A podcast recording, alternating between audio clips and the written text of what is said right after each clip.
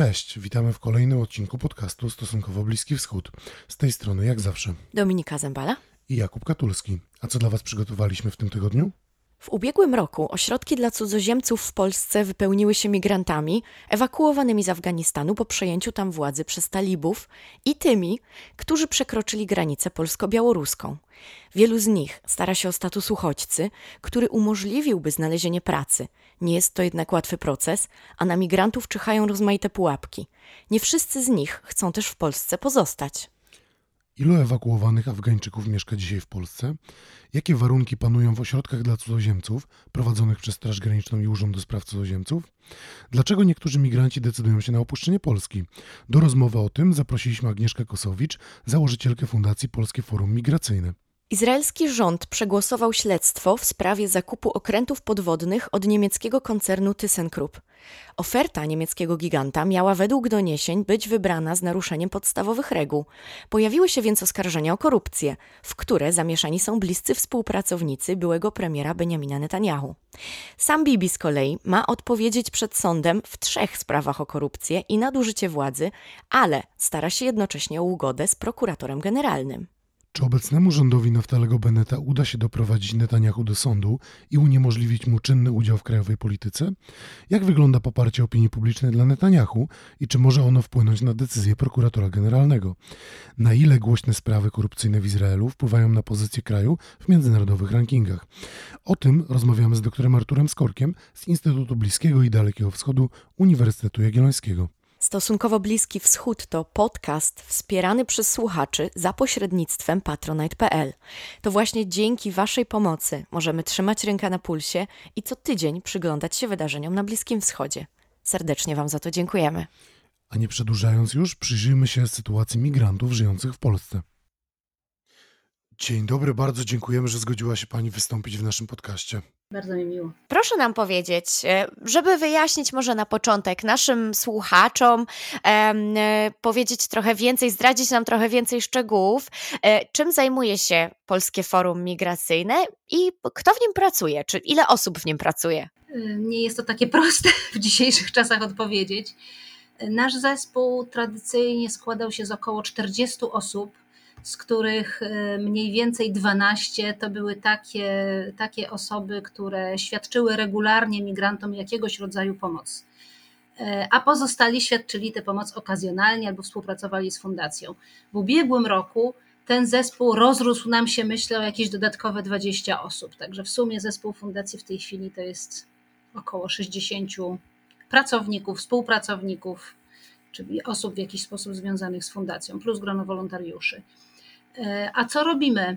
Znowu, tradycyjnie w poprzednim życiu, można powiedzieć, czy w, czy w czasach sprzed kryzysu humanitarnego na granicy, naszym zadaniem było, czy tak sobie stawiliśmy nasze cele, pomóc w integracji społecznej cudzoziemców, którzy przyjeżdżają do Polski. Więc z jednej strony pracowaliśmy właśnie z uchodźcami, z migrantami, po to, żeby pomóc im przeżyć w Polsce często, więc albo pomagaliśmy w takich sytuacjach, kiedy ktoś rzeczywiście potrzebował takiej, no nie wiem, pomocy w zapisaniu dziecka do szkoły albo w legalizacji pobytu, czy świadczyliśmy pomoc ym, na przykład w zakładaniu firmy, w płaceniu podatków, albo mamy też zespół psychologów, którzy pracuje z migrantami. A z drugiej strony staraliśmy się pracować z Polakami po to, żeby y, przygotować ich na taki międzykulturowy kontakt. Ponieważ z naszego doświadczenia i też w ogóle no, ta- taka jest idea integracji, y, że musimy sprawić, że dwie strony, które się spotykają, y, mają chęć i, i zdolność do tego, żeby się ze sobą dogadać. Także po prostu zależy nam na tym, żeby w tej naszej pracy pracować jednocześnie z migrantami, a jednocześnie też z polskimi obywatelami po to, żeby po prostu umieli z tymi y, cudzoziemcami się obchodzić, żeby się nie bali, żeby rozumieli różnice kulturowe. I to był, można powiedzieć, taki nasz standard, który nam znakomicie wypełniał czas. Y, A później przyszedł sierpień 2000-2021 roku i wydarzyły się dwie rzeczy, które trochę u nas zadziałały jak bomba atomowa, ponieważ po pierwsze y, miał miejsce i ma do tej pory miejsce kryzys humanitarny na granicy, w którym my jesteśmy również zaangażowani w, w, w jakieś szukanie odpowiedzi na ten kryzys, czy, czy lobowanie, żeby, żeby on został rozwiązany i po prostu świadczenie pomocy ludziom, którzy tam utknęli. a z drugiej strony rząd ewakuował z Afganistanu no właśnie ponad tysiąc osób, które, których życie w tym Afganistanie po przejęciu władzy przez talibów było zagrożone. I pod naszą bezpośrednią opiekę trafiła grupa 65 takich osób, którym świadczymy taki dosyć, moim zdaniem, luksusowy pakiet pomocy na podstawie umowy z Kancelarią Premiera Rady Ministrów. Jest to dosyć unikalny ewenement tego rodzaju, takie bezpośrednie wsparcie. No ale też mamy do czynienia z ludźmi, którzy po prostu trafili do ośrodków dla uchodźców, że tak powiem, do takiego systemu standardowego opieki nad uchodźcami. I też tam y, staramy się pomóc. Zatrudniamy w tej chwili jednego takiego pracownika socjalnego, Afgańczyka, który nam pomaga dotrzeć z informacją, czy też dowiedzieć się, czego ludzie potrzebują. E, I ta nasza właśnie główna pomoc to jest pomoc taka psychologiczna. Wycofujemy się trochę z pomocy rzeczowej, bo widzimy, że jest bardzo dużo innych podmiotów, które się tym zajmują. Więc tak wygląda w tej chwili mapa naszej pracy. Tych migrantów e, przybyło rzeczywiście w ostatnich miesiącach do Polski, migrantów i uchodźców. Czy może pani, e, czy zna pani może statystyki, ile osób ewakuowano z Afganistanu po sierpniu?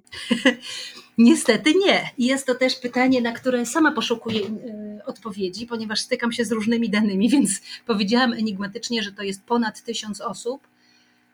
Nie wiem, ile tych osób ewakuowano, przykro mi to powiedzieć. Jakby widzę, widzę różne dane, które się wahają od 900 do 1200 czy 300 i nie potrafię, nie mam, nie mam jak sprawdzić, która z tych danych jest y, prawdziwa. E, a te osoby, które znajdują się w tym momencie pod Państwa opieką, czy też te, o których e, Pani wiadomo coś więcej, mogłaby nam Pani powiedzieć, e, kim oni są? Czy, czy to jest um, grupa, która ma dużo cech wspólnych, czy, czy wywodzi się na przykład z jednego środowiska, czy to są bardzo różni ludzie? No tutaj właśnie też mogę podać dwie odpowiedzi, ale one chyba za każdym razem sprowadzą się do tego, że to są bardziej, bardzo różni ludzie. E, I ta grupa, którą zdecydował się objąć, objąć opieką e, premier, to jest grupa szczególna, ponieważ są to osoby, które były związane z afgańskim systemem sądownictwa. Można powiedzieć afgańska elita, e, ale też Afganistan ma to do siebie, że, że rodziny, w ramach rodziny znajdujemy bardzo duże rozbieżności, jeżeli chodzi o poziom wykształcenia, światopogląd, czy no nie wiem, wszelkie inne cechy. Więc w tych naszych rodzinach, w których mamy sędziów, w ramach jednej rodziny możemy spotkać osoby, które mają trzy fakultety, spędziły parę lat za granicą na studiach i są no, biegle zorientowane w tym, jak wygląda zachodnia kultura, i w tej samej rodzinie znajdziemy też osoby, które są niepiśmienne na przykład, czy nigdy nie wyjechały z Afganistanu, albo nigdy nie były poza swoją miejscowością.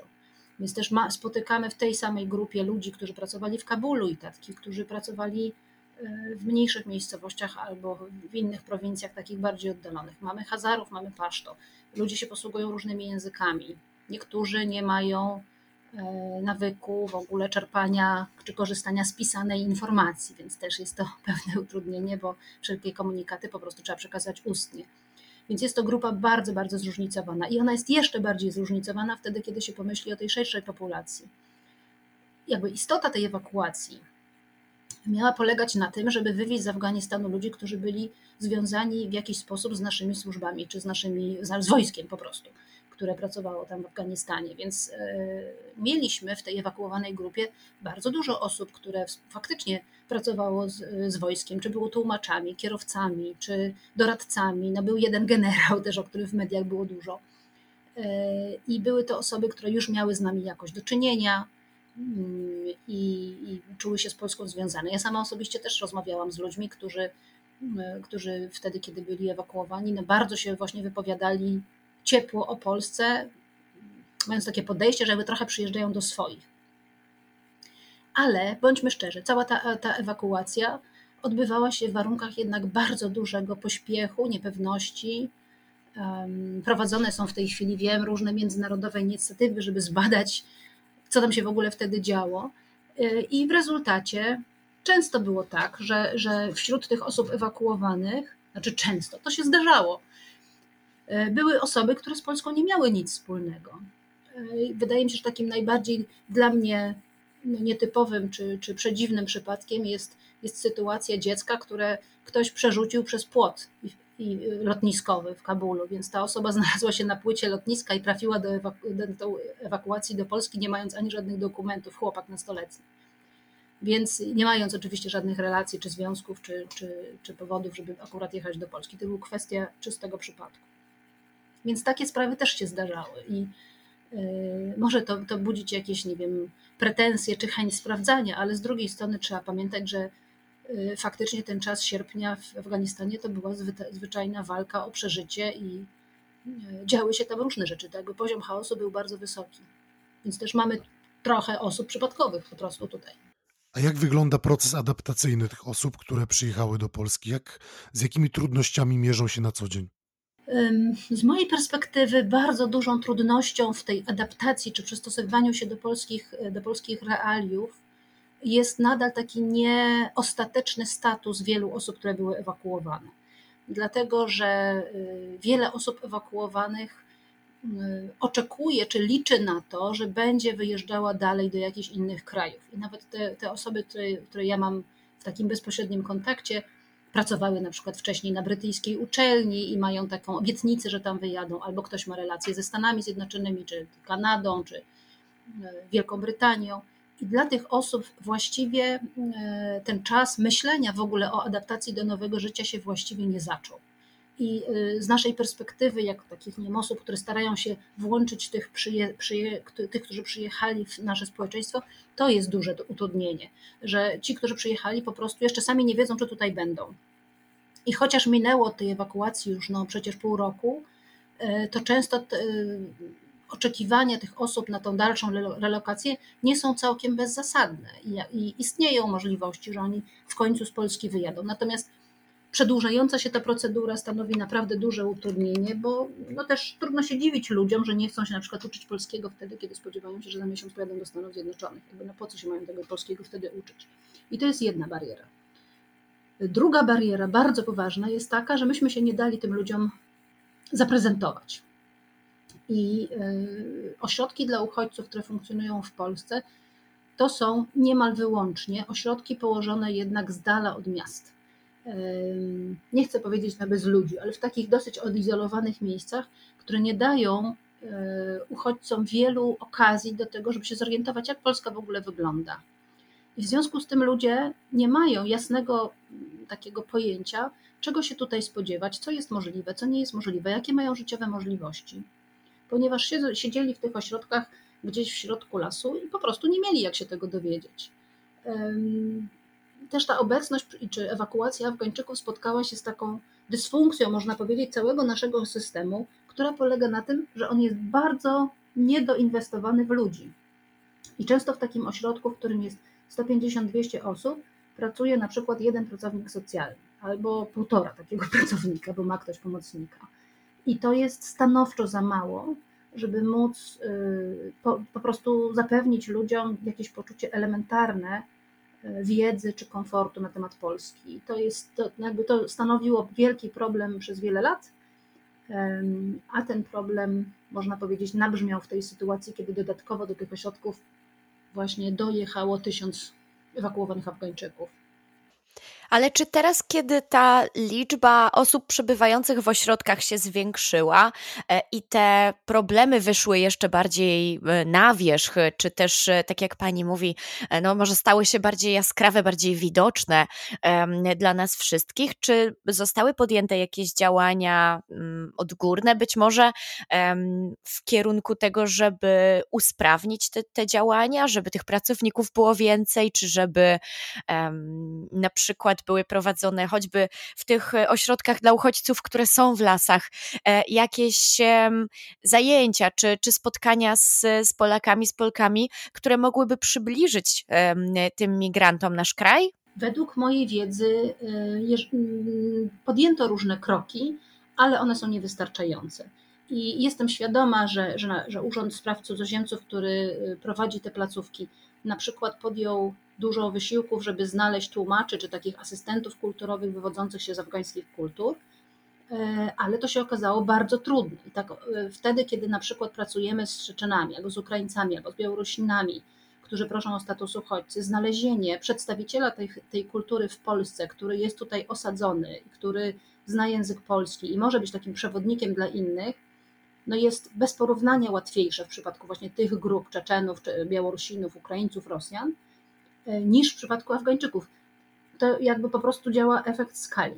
Owszem, w Polsce wcześniej mieszkali Afgańczycy i jest pewne grono Afgańczyków, które e, zna polską kulturę, zna afgańską kulturę, mieszka tutaj długi czas i mogłoby służyć za takich przewodników, ale oni w tej chwili są na wagę e, złota i tych osób jest garstka. Więc po prostu ta populacja osób do dyspozycji, których można było wykorzystać do takiej roli, jest, e, no, nie przystaje do potrzeb. Jest zupełnie nie, nie, niewystarczająca. Więc jakby to można powiedzieć, jest moja, moja metoda, żeby trochę usprawiedliwić Urząd do Spraw Cudzoziemców, że nie zrobił tego, czego by się można było y, po nich spodziewać. Y, ale tutaj się te usprawiedliwienia trochę kończą, dlatego że y, po prostu nie zrobiono tego, co było konieczne. Jeżeli się podwaja czy potraja populacja takiego ośrodka, no to trzeba by po prostu podwoić, potroić liczbę personelu. I jeżeli mamy grupę, z którą się nikt nie potrafi dogadać, no to trzeba poszukać efektywnego rozwiązania, żeby można było porozumieć się z mieszkańcami. I e, tak jak powiedziałam, zdaję sobie sprawę, że to nie było łatwe i wiem, że urząd dużo pracy włożył w to, żeby znaleźć tłumaczy czy właśnie takich asystentów, e, ale no efekt jest taki, że ich nie ma. E, często jest tak, że mieszkańcy ośrodka i personel, i mieszkańcy mają do dyspozycji telefon tłumacza, który gdzieś tam wisi w recepcji czy, czy nie wiem, przy drzwiach, ale to po prostu nie jest wystarczające rozwiązanie. To jest takie rozwiązanie, które dało się zorganizować, E, ale to jest za mało, żeby osiągnąć cel, o który nam wszystkim chodzi. To znaczy, żeby ludzie mogli zadać swoje pytania, żeby mogli rozumieć swoją sytuację, e, wiedzieć, nie wiem, ile czasu chociażby w tym ośrodku będą mieszkać. A myśmy e, osobiście w fundacji mieli takie doświadczenie na przykład już pod koniec września, więc ludzie tam mieszkali w ośrodkach 6 tygodni, 8 tygodni i jechaliśmy w, w takie powiedzmy odwiedziny czy rekonesans, mając ze sobą tego naszego pracownika socjalnego, który jest Afgańczykiem i byliśmy pierwszą ekipą ludzi, która w ogóle rozmawiała z mieszkańcami o tym, co, to, co oni tutaj robią i czego się mają spodziewać. Więc też taki, taki można powiedzieć, pierwszy entuzjazm po, po ewakuacji, kiedy był czas na to, żeby e, faktycznie przełamać pierwsze lody i jakoś, nie wiem, budować jakieś relacje, no on został zaprzeproszczony, bo po prostu nie było tego komu robić. I nie wydarzyło się to, nie, nie było takiej, takiej inicjatywy. Pojawiły się ostatnio takie inicjatywy jak Biblioteki Bez Granic, które zbierają książki i inne materiały do nauki dla osób, które przebywają w ośrodkach dla cudzoziemców. Czy rzeczywiście stan tych ośrodków jest tak zły, że brakuje takich podstawowych materiałów? To jest kolejny taki przykład e, sytuacji, w której na potrzeby tych Afgańczyków odpowiadają w gruncie rzeczy indywidualne osoby. I to jest dosyć znamienne, że y, różne takie właśnie konkretne potrzeby nie są realizowane przez państwo. Sytuacja w tych ośrodkach, jakby też trzeba powiedzieć, że są różne ośrodki, bo, bo y, ośrodki, o których my mówimy, do których trafiły osoby z ewakuacji, to są ośrodki otwarte, prowadzone przez Urząd do Spraw Cudzoziemców, do których trafiają osoby y, ubiegające się w Polsce o status uchodźcy. Natomiast istnieje również osobna sieć ośrodków dla cudzoziemców prowadzona przez Straż Graniczną, do których trafiają osoby, które przekraczają granice w sposób nieuregulowany, na przykład na tym odcinku polsko-białoruskim. I według mojej wiedzy ta zbiórka książek, która jest cudowną inicjatywą, e, jest przeznaczona właśnie dla tych ośrodków zamkniętych, dlatego że stamtąd ludzie faktycznie już nie mają e, żadnej możliwości e, relacji z, z Polską czy z Polakami, chyba że no, ten kontakt dostanie im, że tak powiem, dostarczony. I te książki to jest trochę taki krzyk rozpaczy, ponieważ rzeczywiście sytuacja w tych ośrodkach Straży Granicznej jest zła. Wynika to z, z tego, że one są w tej chwili bardzo przepełnione, e, więc Straż Graniczna po prostu gospodaruje miejscem, jakie ma do dyspozycji i ogranicza przestrzeń przeznaczoną na, na jednego pojedynczego osadzonego czy, czy mieszkańca takiego ośrodka. I powoduje to, że y, no, na jedną osobę w tej chwili w niektórych y, przypadkach przypada poniżej czy około 2 metrów kwadratowych. Y, to jest bardzo dużo. I też brak jest w tych ośrodkach jakiejś dodatkowej przestrzeni na to, żeby po prostu, no nie wiem, zaczerpnąć oddechu, być i poczuć się swobodnie. Ludzie są tam bardzo stłoczeni. Druga rzecz to jest problem właśnie taki powiedziałabym kadrowy, czy dotyczący podejścia do tego, y, jak te, jak te placówki powinny y, wyglądać. W tej chwili nie ma wstępu do tych zamkniętych ośrodków, środowisko właśnie takie pomocowe. Można różne rzeczy ludziom dostarczyć, ale nie ma tam, czy bardzo utrudniony ma y, wstęp prawnik czy psycholog, nie ma możliwości o tym, żeby ktoś z zewnątrz na przykład organizował jakieś zajęcia dla dzieci, bo dzieci w tych placówkach oczywiście też są niestety osadzone. Natomiast w tych otwartych ośrodkach, też z tego z moich obserwacji, Urząd do Spraw Cudzoziemców nawet chętnie korzysta z takiej zewnętrznej pomocy, ponieważ widzi, że to się przekłada na jakby nie ogólną jakość życia i, i stan psychiczny też tych osób, które tam mieszkają. I my, na przykład nasza fundacja albo inne fundacje, nie wiem, chociażby przychodzi mi do głowy Fundacja dla Wolności, ale też Caritas, e, czy Fundacja dla Ziemi, albo Fundacja Vox Humana, organizują różne y, zajęcia w tych otwartych ośrodkach, natomiast w tej chwili jest to bardzo ograniczone przez COVID.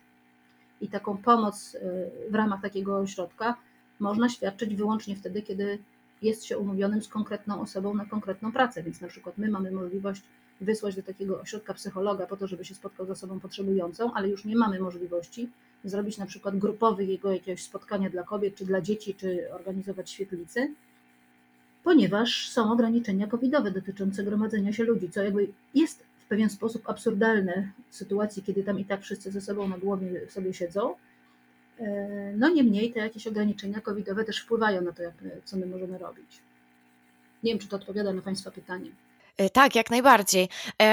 Proszę jeszcze powiedzieć, y, y, cały czas pozostańmy przy tych ośrodkach bardziej otwartych.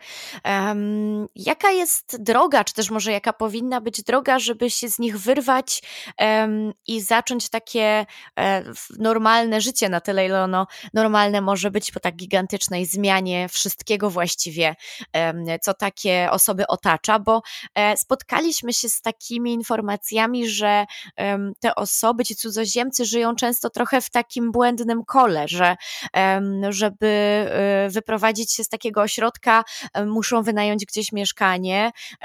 Jeżeli nie znajdą pracy, no to nie mogą wynająć mieszkania siłą rzeczy, a, a pracy nie mogą znaleźć, bo ośrodek jest gdzieś daleko e, albo jest jakaś bariera językowa. E, czy rzeczywiście to są e, problemy, z którymi boryka się duża ilość osób i jak sobie można z tym radzić, jak, e, jak przerwać to błędne koło? No przede wszystkim właśnie ta trudność sprawia, że grubo ponad połowa osób ewakuowanych wyjechała już z Polski, ponieważ nie widziała sposobu, w jaki sposób może sobie tutaj układać życie. I na pewno istnieje taki właśnie model błędnego koła, że, że y, ulokowanie tych placówek z dala od miejscowości powoduje, że ludzie mają rzeczywiście dużą trudność z tym, żeby się usamodzielnić, żeby sobie znaleźć to mieszkanie, żeby sobie znaleźć pracę, dlatego że dostanie się do, do cywilizacji, można powiedzieć, już wymaga jakiegoś wsparcia. To nie jest tak, że ludzie sobie wyjdą ze środka, pojadą do miasta i poszukają pracy. To jakby jest naprawdę utrudnione przez lokalizację tych placówek.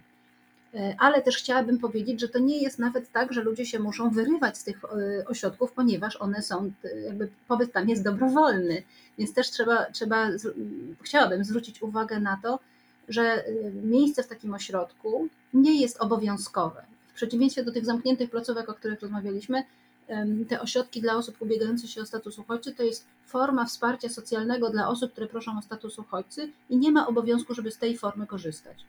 Więc, więc krótko mówiąc, nie jest tak, że y, osoby proszące o status uchodźcy muszą mieszkać w takim ośrodku. Problem polega na tym, że one często nie mają innej opcji.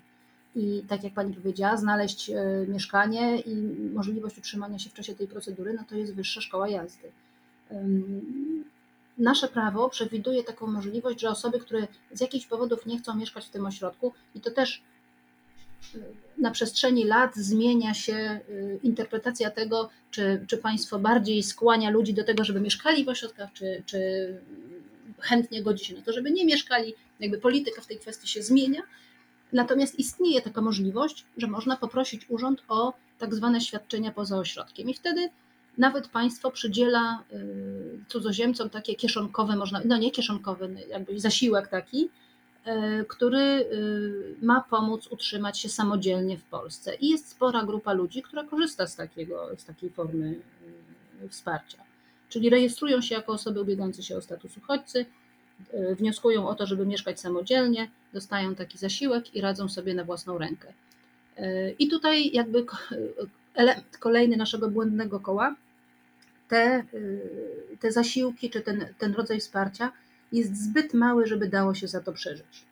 Więc, więc to, to wsparcie ze strony państwa jest ekwiwalentem tego, co państwo, mniej więcej, co państwo wydaje na cudzoziemca, który mieszka w ośrodku, no ale na zdrowy rozum dużo łatwiej jest kupić 100 kilo kurczaków i wtedy cena tych kurczaków jest tańsza, niż jedno kilo dla jednej rodziny i wtedy ta cena jest droższa, więc ta, ta kwota, która wystarcza na to, żeby zakwaterować i utrzymać osoby w ośrodku, nie jest adekwatna wtedy, kiedy mówimy o utrzymaniu się samodzielnym przez rodzinę.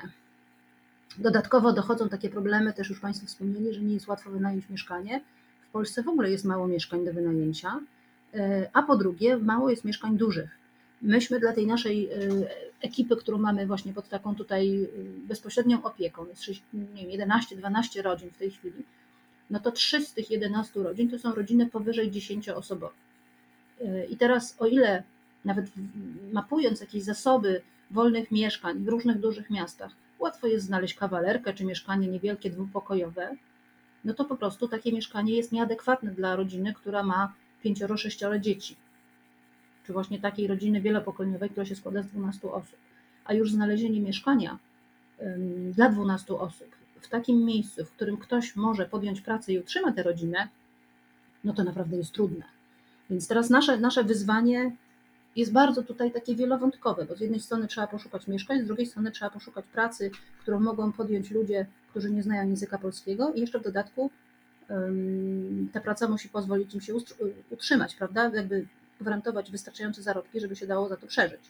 I tutaj y, faktycznie no, y, jest problem po prostu. Jest to naprawdę duże wyzwanie dla wielu rodzin. Ja bym chciał się na chwilę cofnąć do tych cudzoziemców, którzy już wyjechali. Czy my możemy powiedzieć, że ci cudzoziemcy w tak dużej liczbie opuszczają Polskę, ponieważ w pewnym sensie nie są w stanie zorganizować sobie życia w tym kraju, nie otrzymują odpowiedniej ku temu pomocy, a nie dlatego, że mają bliskich w innych krajach i liczą na, na lepsze życie, jak tu się czasami słyszy, że będą chcieli opuszczać Polskę, dlatego żeby szukać lepszego życia na Zachodzie? To jest bardzo różnie, bo też nawet w ramach tej naszej ewakuacji z sierpnia wtedy, kiedy niektóre samoloty leciały do Polski, no to były inne samoloty, które leciały gdzieś indziej. E, już nie mówiąc o tym, że no też Afgańczycy również wcześniej przyjeżdżali do e, Europy w różnych celach, chociażby ta nasza populacja afgańska w Polsce to są często studenci. E, więc to wszystko to, co Pan powiedział, bywa prawdą. I są takie osoby, które zmierzają do Niemiec na przykład, ponieważ mają tam krewnych, albo do Hiszpanii, bo tam ktoś inny został ewakuowany z rodziny, albo do jakichś innych krajów zmierzają, ponieważ e, mają z nimi e, na przykład wcześniejsze doświadczenie współpracy, na przykład tak jak wspomniałam, te brytyjskie uniwersytety, to naprawdę nie jest jeden przypadek taki. I to jest dosyć naturalne. Często jest też tak, że ludzie starają się wyjechać do kraju, w którym uważają, że nie chodzi wcale o pomoc socjalną, ale po prostu pozycję startową, można powiedzieć. E, to jest co innego, jeżeli przyjeżdża anglojęzyczna osoba wykształcona w, po angielsku w Afganistanie, jeżeli ta osoba przyjeżdża do kraju anglojęzycznego, w którym potrafi skorzystać ze swoich kompetencji i jej chociażby umiejętności językowe pozwalają na to, że może po prostu wyjść na ulicę i rozglądać się za pracą. No a inna jest sytuacja tej samej osoby anglojęzycznej w Polsce, kiedy te językowe kompetencje no, po prostu są niewystarczające. Także czasami jest tak, że rzeczywiście ludzie jadą, y, wybierają się za granicę, dlatego że tam mają krewnych, albo dlatego, że, że uważają, że właśnie ten ich potencjał, to co mają do dania, gdzieś indziej lepiej się mogło, będzie mogło przydać, czy być wykorzystane. E, natomiast widzę też, że jednocześnie często takie, takie myślenie nasze systemowe w Polsce powoduje, że y, nie walczymy o tych ludzi po prostu jako państwo, że nie wkładamy wysiłku w to, żeby ci, którzy przyjechali, rozważyli opcję polską. E, I to jest, e, ja pracuję w ogóle z uchodźcami, z migrantami 20 lat i to jest grzech, który Polska popełnia od 20 lat systematycznie. I czasami naprawdę, jak uczestniczę w jakichś rozmowach na temat tej tranzytowej roli Polski, czy tego, jak kto do Polski przyjeżdża po to, żeby jechać na zachód po jakieś nie świadczenia socjalne, ja to słyszę 20 lat, systematycznie, od tych samych instytucji. E, I nic się nie zmieniło. Więc to jest, jak Pan mówi o błędnych kołach, to to jest klasyczny przykład błędnego koła, który ja obserwuję chyba naprawdę najdłużej. Że takie myślenie o Polsce, o kraju tranzytowym nakręca nasz, nasz, naszą niemoc, czy jakiś nie wiem, brak podejmowania inicjatyw, a ten brak podejmowania inicjatyw generuje dalszy, dalszy tranzyt ludzi. Czy jest coś, co dzisiaj każda z nas i każdy z nas może zrobić, żeby jakoś Państwu pomóc w Waszej pracy, czy um, właściwie bezpośrednio pomóc um, migrantom, cudzoziemcom um, poczuć się w Polsce trochę bardziej jak w domu? Moim zdaniem, coś, co każdy naprawdę może zrobić, to jest yy, myśleć i nie dać się E, uproszczonym, stereotypowym wyobrażeniom e, na temat migrantów, ponieważ tak jak Państwo pytają, kim są ci, którzy byli ewakuowani, to są bardzo różni ludzie o bardzo różnym potencjale, różnych zainteresowaniach.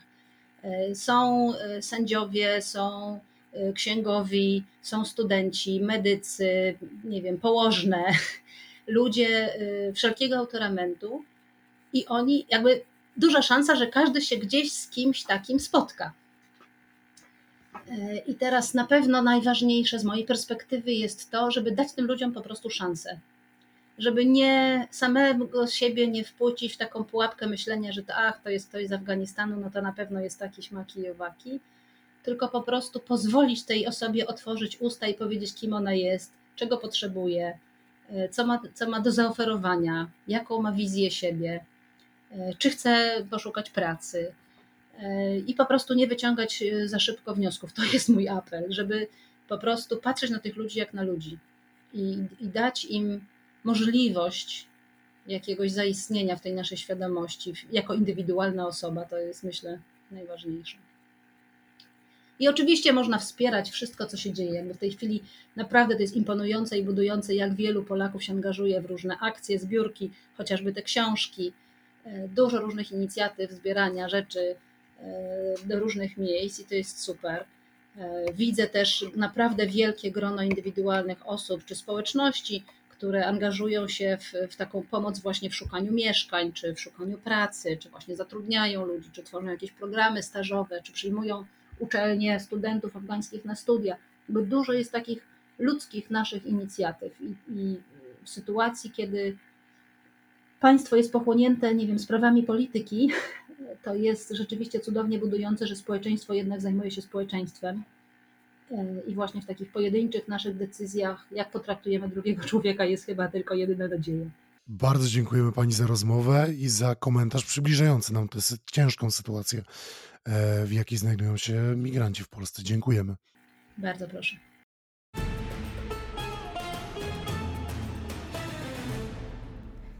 Naszą rozmówczynią była Agnieszka Kosowicz, założycielka Fundacji Polskie Forum Migracyjne. A rozmowy takie jak ta nie byłyby możliwe, gdyby nie wsparcie naszych wspaniałych patronek i patronów z patronite.pl, bo to dzięki Wam stale możemy rozwijać nasz podcast, ale nie tylko to dzięki Waszemu wsparciu i Waszym hojnym datkom możemy rozwijać całą stronę www.stosunkowobliskiwschód.pl. E, możemy postować dla Was tam e, treści pisane, możemy prowadzić podcast, no i oczywiście także wielbłąda prasowego, czyli nasz cotygodniowy przegląd polskich tygodników na żywo na naszych mediach społecznościowych w każdy wtorek o 18. Jeżeli jeszcze nigdy nie uczestniczyliście, zapraszamy Was serdecznie do dołączenia. A jeśli jeszcze nie jesteście naszymi patronami, a zastanawiacie się nad tym, zapraszamy, wejdźcie na patronite.pl, tam możecie wpisać stosunkowo Bliski Wschód i zastanowić się, czy i jaką kwotą nas wesprzeć. Każde wsparcie się liczy. A teraz zapraszamy Was do wysłuchania naszej drugiej rozmowy w tym odcinku, czyli łączymy się z doktorem Arturem Skorkiem z Instytutu Bliskiego i Dalekiego Wschodu Uniwersytetu Jagiellońskiego. Dzień dobry, panie doktorze, jak miło nam słyszeć pana ponownie w naszym podcaście. Dzień dobry, witam po raz pierwszy w nowym roku u państwa w stosunkowo Bliskim Wschodzie. Po raz pierwszy w nowym roku i po raz pierwszy w nowym roku będziemy rozmawiać o Benjaminie Netanyahu. I może od przypomnienia naszym słuchaczom zaczniemy, dlaczego ten były wieloletni przywódca Izraela mierzy się właśnie z zarzutami przed sądem. O co Bibi, e, jak go pieszczotliwie nazywają wyborcy i nie tylko, jest oskarżany, bo przecież e, to nie jest jedna, a co najmniej kilka spraw, zgadza się? Tak, jak najbardziej. Znaczy, jeśli by liczyć te, które nie skończyły się sprawami sądowymi, to pewnie można by nawet więcej wymieniać niż kilka, bo wciąż jest o coś oskarżane. Natomiast rzeczywiście te, które ostateczne zakończyły się postawieniem w stan oskarżenia, te sprawy karne, e, w związku z którymi toczy się proces, są trzy główne sprawy, czyli te sprawa 1000, sprawa 3000 i sprawa 4000, jak to w Izraelu się o nich mówi. E, z których pierwsza jest chyba e, najprostsza i taka dosyć typowa, czyli sprawa gdzieś tam mm, ocierająca się o korupcję, czyli przyjmowanie e, dosyć sowitych podarków od biznesmenów, w tym nie tylko izraelskich, ale także zagranicznych, co rodzi dodatkowe znaki zapytania, czy nie sprzedaje się interesu narodowego obcym siłom. No a dwie pozostałe kwestie być może są mniej typowe, ale przy okazji bardziej niepokojące, jeśli chodzi o stan demokracji, czyli kwestia korupcji medialnej, można tak to nazwać, a więc nacisków ze strony Netanyahu, a także jego bliskich, jego współpracowników na korporacje medialne, aby te łagodziły wizerunek rodziny Netanyahu w mediach i oprócz nacisków personalnych do tego dochodziły podobno, jeszcze nie mamy ostatecznego wyroku sądowego, zapewnienia, że biznes e, prowadzony przez właścicieli tych korporacji medialnych będzie miał się dobrze za Netanyahu i Netanyahu zadba o to, żeby ewentualne ustawy, także które temu będą sprzyjały, przechodziły przez parlament e, izraelski, więc rzeczywiście no, ingerowanie w tą e, bardzo miękką stronę demokracji, w ten proces medialny, więc coś, co może być rzeczywiście jednym z najcięższych oskarżeń wobec polityka w demokratycznym państwie.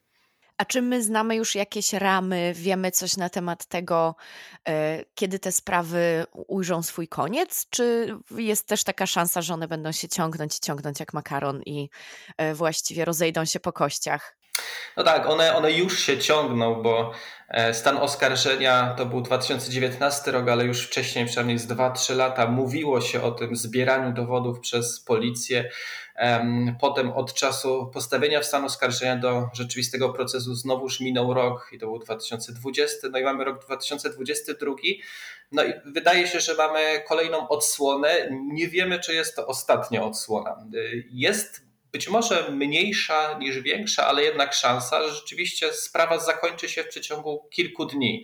Bo mamy takie okienko dla Benjamina Netanyahu, że przez dwa tygodnie jeszcze urzęduje obecny e, prokurator generalny czy doradca prawny rządu tak bezpośrednio można tłumaczyć to stanowisko, Avichai Mandelblit, który prowadził dotychczas tę sprawę i być może Netanyahu będzie chciał przekonać go jako swojego dawnego, dawnego kolegę e, politycznego no, do tego, żeby rzeczywiście ta sprawa została domknięta w tej ugodzie sądowej, a więc bez ostatecznego wyroku sądowego, czy tylko dzięki zgodzie strony broniącej się, czyli Netanyahu e, oraz prokuratury. Natomiast no, to jest rzeczywiście tylko kilka dni przed ustąpieniem Avichaya Mandelblita, więc nie wiemy, czy uda się do tego doprowadzić.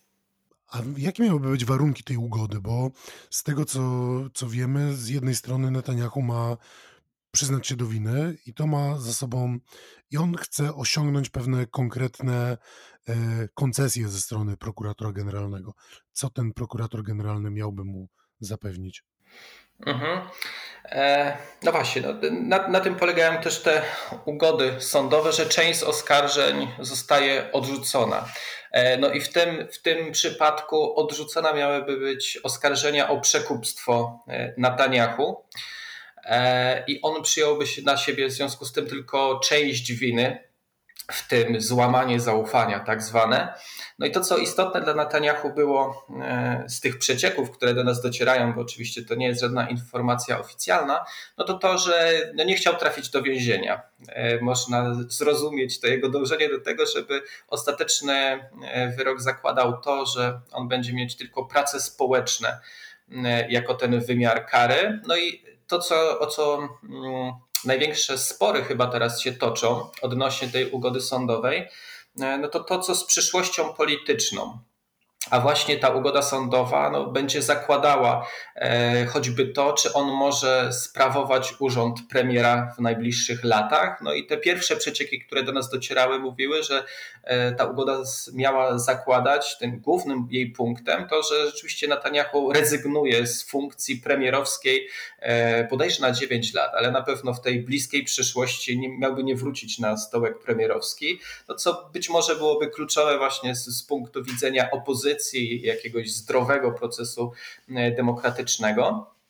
E, a przy okazji zapewniałoby Netanyahu jednak możliwość pozostania w polityce na innych stanowiskach, no i dalej wpływania e, na Likud. Natomiast pojawiła się kolejna kwestia, E, czyli kwestia tego, czy ta ostateczna ugoda będzie zawierać wzmiankę, że te przewiny Netanyahu, do których on przyznaje się w tej ugodzie, e, stanowiły obrazę moralności. Znowuż takie bardziej anglosaskie sformułowanie prawne chyba nie występuje e, w prawie polskim, ale ma ważne skutki i prawne, i polityczne ponieważ wiele stanowisk oficjalnych, publicznych w państwie izraelskim jest zamknięta właśnie dla osób, które zostały skazane w sprawie karnej, gdzie sąd orzekł, że doszło do tego e, do tej obrazy moralności. Więc tutaj powiedział Benjamin Netanyahu, oczywiście nie odwołując się do tych pragmatycznych e, stron czy skutków e, tego zapisu, tylko odwołując się do swojej dumy i twierdząc, że no, on wcale nie uważa siebie za e, osobę, która by była zupełnie niemoralna i dopuściła się czynów ohydnych i w związku z tym nie może zgodzić się na tego typu ugodę. Więc być może do tego dojdzie, być może nie. No na razie mamy tak naprawdę przecieki, które są raczej sygnałami jednej i drugiej strony, które są stanowiskami negocjacyjnymi, a a, być może niekoniecznie rzeczywistymi stanowiskami, które ostatecznie się utrzymają. Więc tutaj musimy na razie wstrzymać oddech na chwilę i zobaczymy, co ostatecznie z tej ugody bądź jej braku e, wyjdzie. Jeśli nie dojdzie do ugody, no to prawdopodobnie jeszcze długo będziemy wracać do tematu e, sprawy sądowej Benjamina Netanyahu. No właśnie, i tutaj e, Bibi e, jednym torem z prokuratorem e, próbuje osiągnąć szybsze rozwiązanie całej tej sprawy, jakby mniejsze konsekwencje, tak? Czyli uniknąć więzienia, ale jednocześnie taki szerszy kontekst polityczny, gdybyśmy jeszcze na to spojrzeli z tej drugiej strony, bo Jair Lapid, czyli lider największej partii w składzie koalicji rządowej, na Twitterze niedawno zapowiadał chęć rozszerzenia takiego prawa o stygmatyzacji osób skazanych za właśnie przestępstwa, takie jak na przykład korupcja, tak by uniemożliwiały one skazanym um, pełnienie funkcji członka parlamentu, czy choćby i burmistrza miasta. Um, co by oczywiście było takim uderzeniem bezpośrednim w Netanyahu, bo to miałoby mu uniemożliwić właściwie powrót do jakiejś ważniejszej funkcji w krajowej polityce. No i właśnie, kto wygra ten wyścig? Czy to jest rzeczywiście realne, żeby jeszcze teraz tak szybko to prawo zostało zmienione? A, y, wydaje mi się, że jest to mniej realny scenariusz. E, natomiast te, te, te, spory o to, żeby rzeczywiście drogą ustawową stworzyć jakieś ustawy, które by chroniły Netanyahu albo które by uderzały Netanyahu, to też jest e, sytuacja, która ciągnie się od lat. No i mieliśmy te próby w ogóle e, koalicji jeszcze kiedy Netanyahu był premierem która, które miałyby stworzyć ustawy chroniące premiera przed wszelkimi oskarżeniami w trakcie sprawowania urzędu. E, to się nie powiodło. Były dwie takie próby, obie się nie powiodły. E, mamy też w ogóle próby wcześniejsze i czasem dzisiaj też pojawiające się, które by zakładały, że e, nikt nie może być premierem w Izraelu dłużej niż dwie kadencje, a więc już dawno e, czas Netanyahu by się skończył. No i to byłaby kolejna sprawa teraz mm, tego zaostrzenia rygorów dotyczących tego, kto może sprawować jakie funkcje w państwie izraelskim.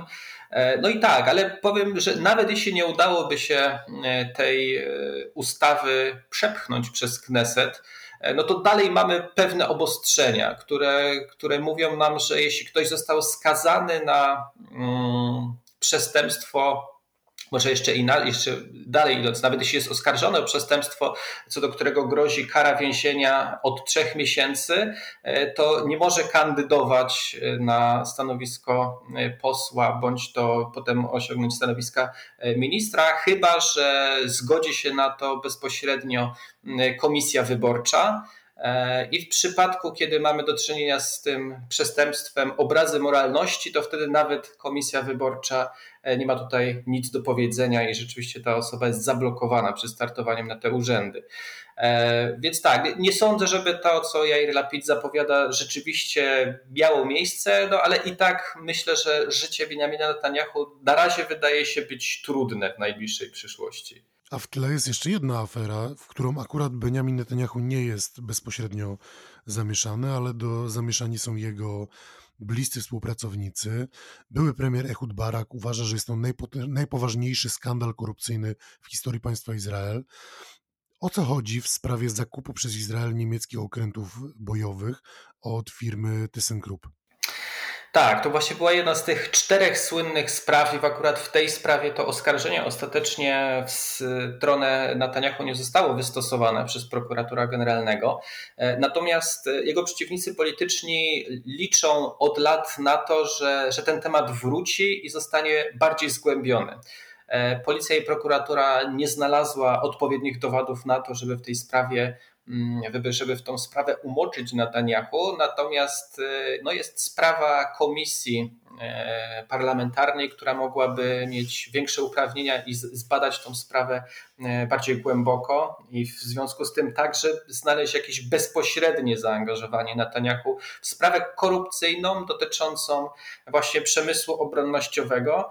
E, czyli w 2016 roku e, media izraelskie poinformowały nas, że Izrael zbliża ku wstępnemu porozumieniu właśnie z niemieckim partnerem dotyczącym no, dosyć e, solidnego kontraktu. On, on przewidywał zakup trzech okrętów podwodnych, które miały kosztować niecałe 2 miliardy euro.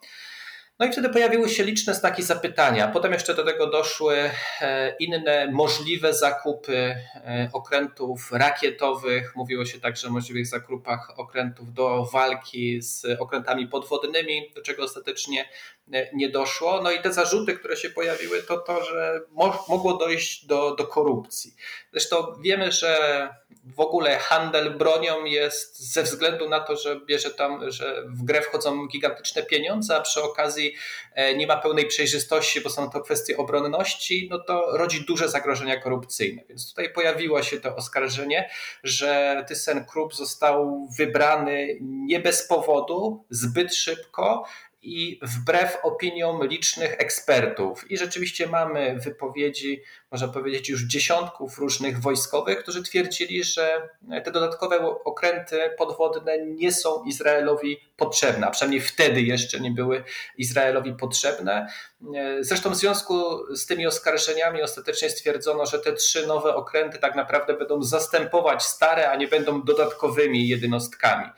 No więc e, pojawiła się także kolejna kwestia, czyli nie tylko to, że ten proces był zbyt szybki i nie uwzględniał opinii niektórych przynajmniej ekspertów, ale pojawiły się także kwestie personalne, czyli z jednej strony mamy Benjamina Netanyahu, który reprezentuje Izrael jako kupującego, a z drugiej strony mamy oddział Tysena Krupa w Izraelu, który zatrudnia prawnika, który jest kuzynem Benjamina e, Netanyahu. E, I rzeczywiście wobec tego kuzyna tego prawnika ThyssenKruppa. E, te oskarżenia zostały postawione, e, ostatecznie wybronił się w sądzie. E, natomiast dalej przynajmniej kilka jest spraw wokół um, tych negocjacji i wokół tego zakupu. Rzeczywiście wysoko postawionych polityków i oficjeli państwowych, w tym wiceprzewodniczącego Rady Bezpieczeństwa Narodowego, także były szef sztabu Benjamina Netanyahu, ma dalej sprawę sądową właśnie związane z korupcją polityczną e, przy, przy tych zakupach, e, więc liczy na to opozycja, już długo liczyła na to, że ta sprawa będzie rozwojowa, będziemy mieć nowe wątki, które bezpośrednio uderzą w Netanyahu. Zresztą to była cała kampania polityczna w ostatnich latach jeszcze zarządów Benjamina Netanyahu, gdzie te łodzie podwodne jako makiety, jako balony pojawiały się na manifestacjach, na protestach przeciwko premierowi. Mieliśmy nawet chyba chyba jeszcze w październiku pochód stu różnych okrętów podwodnych właśnie z północy na południe Izraela, potem z Tel Awiwu do Jerozolimy. No i to jest taki wdzięczny obrazek, który rzeczywiście e, w mediach może zostać wykorzystany, jest wykorzystywany. E, tam pojawiały się także cytaty z jednego z pisarzy izraelskich, który mówił, że właśnie miłość do okrętów podwodnych leży głęboko w naturze Netanyahu, no bo właśnie lubi tak głęboko gdzieś tam pod wodą się ukrywać, ale my wszystkie jego tajemnice wyciągniemy na światło dzienne. No więc to jest to, co dzieje się teraz.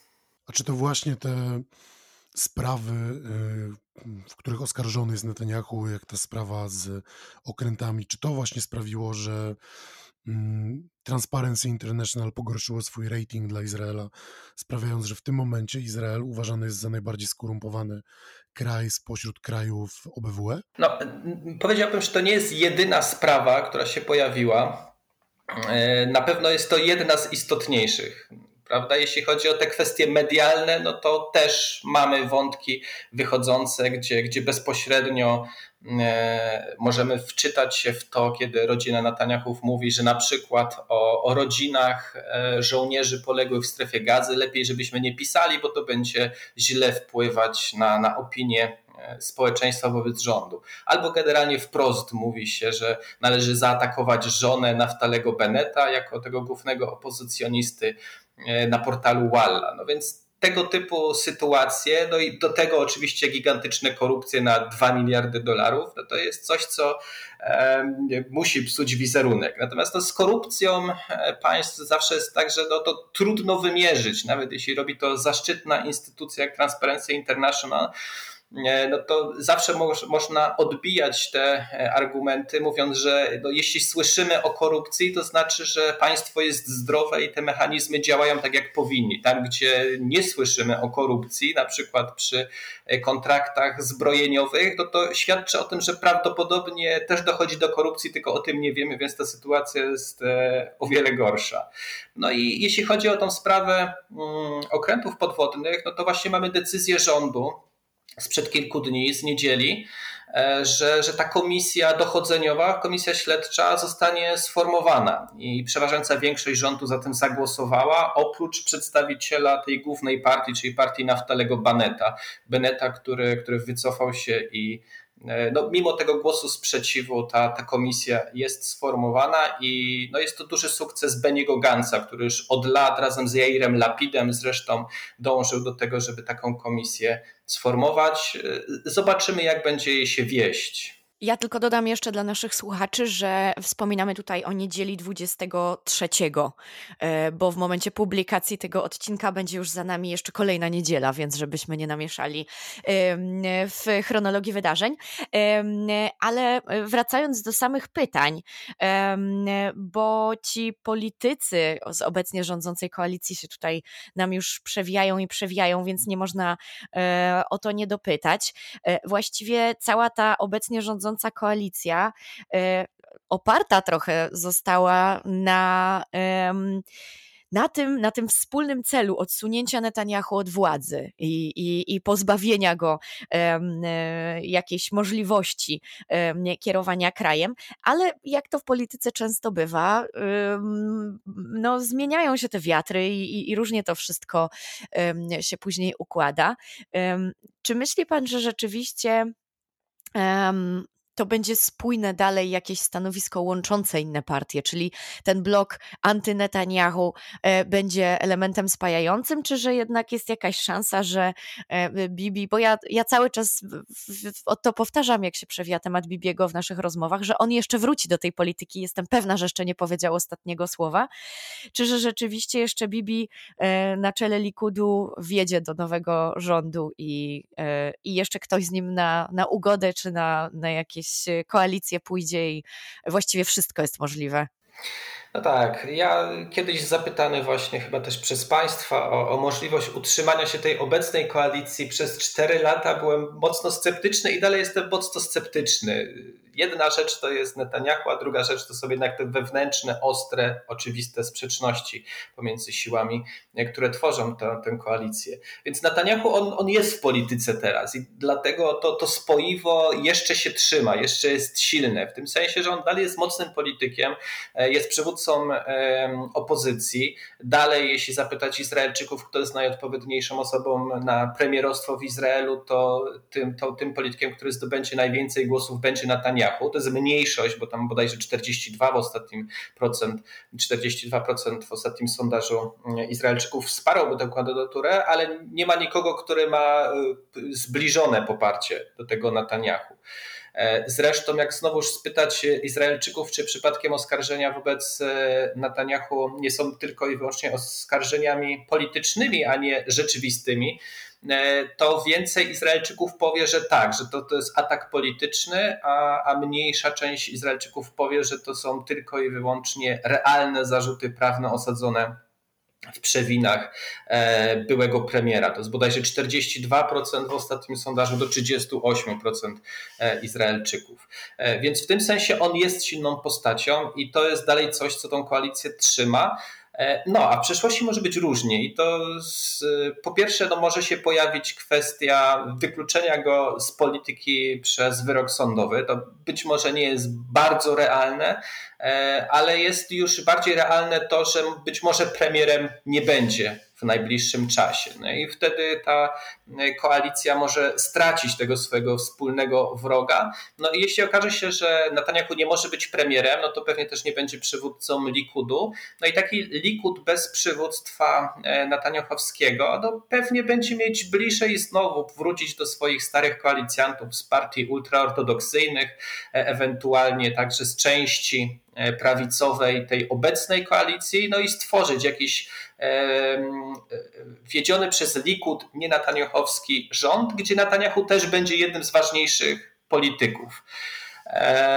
Natomiast no na razie nie jesteśmy w stanie przewidzieć tego, czy tak się stanie. Wydaje się, że być może też te starania o to, żeby odgrzać nową sprawę, czyli tą sprawę okrętów podwodnych dzięki nowej komisji, która być może znajdzie nowe zarzuty i, i znowuż będziemy mogli grać tą kartą Netanyahu, który korumpuje system, jest tym naszym największym wrogiem i musimy się sprzymierzyć nawet e, reprezentując odrębne ośrodki polityczne, no mamy tego głównego szkodzącego izraelskiemu interesowi, więc być może tak należy odczytywać te, te starania o odświeżenie sprawy okrętów Dolphin. A tak mnie jeszcze e, teraz natchnęło, że być może e, my słusznie rozmawiamy, że Netanyahu e, jeszcze będzie rządził, tylko to nie o tym Netanyahu mówimy, o którym powinniśmy, bo przecież Jair Netanyahu, czyli syn Beniamina, także jest politykiem.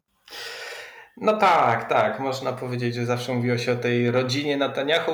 Jest być może jeszcze za młody. Oczywiście życzymy mu wszelakich sukcesów i, i, i, tego, żeby być może nie poszedł dokładnie ścieżką ojca, chociaż na razie wydawało się, że, że idzie nawet ścieżką bardziej krętą niż jego ojciec i był takim zagończykiem politycznym swojego taty i, i, jak dochodziło do jakichś oskarżeń premiera, no to on nam na Twitterze, na Facebooku zawsze działał.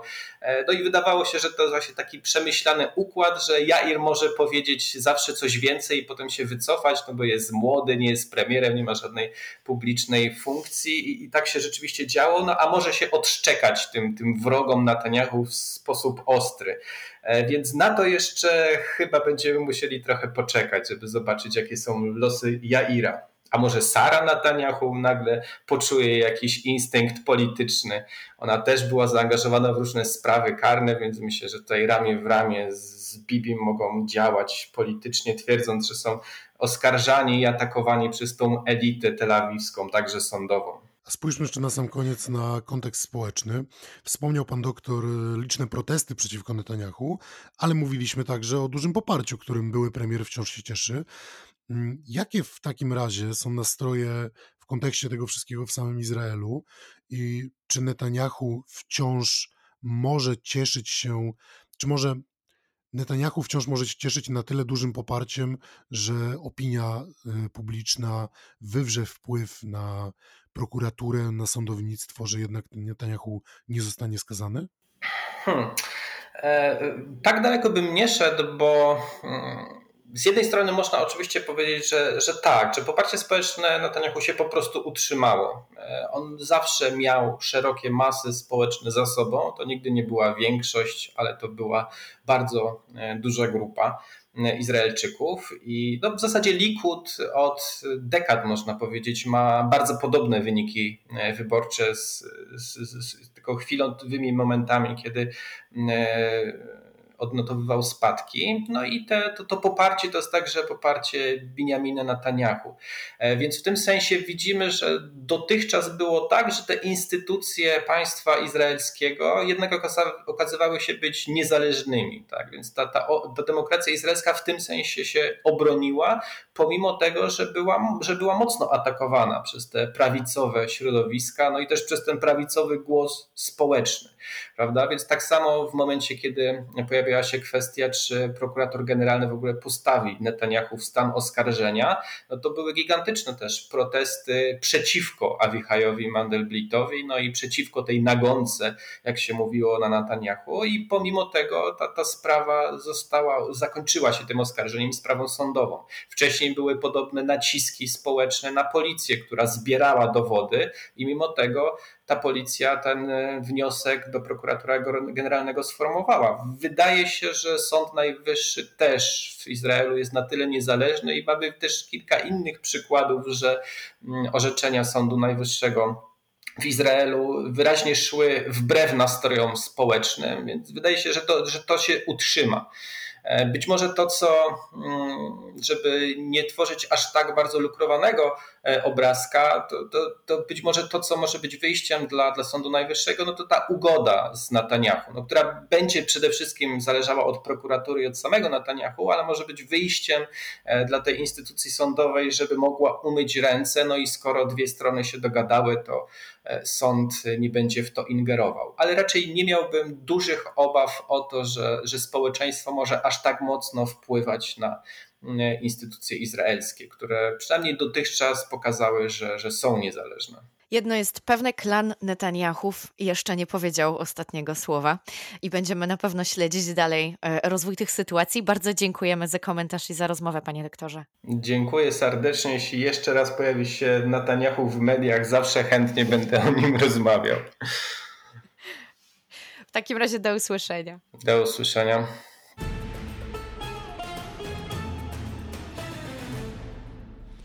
A naszym gościem był dr Artur Skorek. I to już wszystko w tym tygodniu. Mamy nadzieję, że ten odcinek był dla Was ciekawy. Jak zawsze, oczywiście, zachęcamy Was do kontaktu z nami.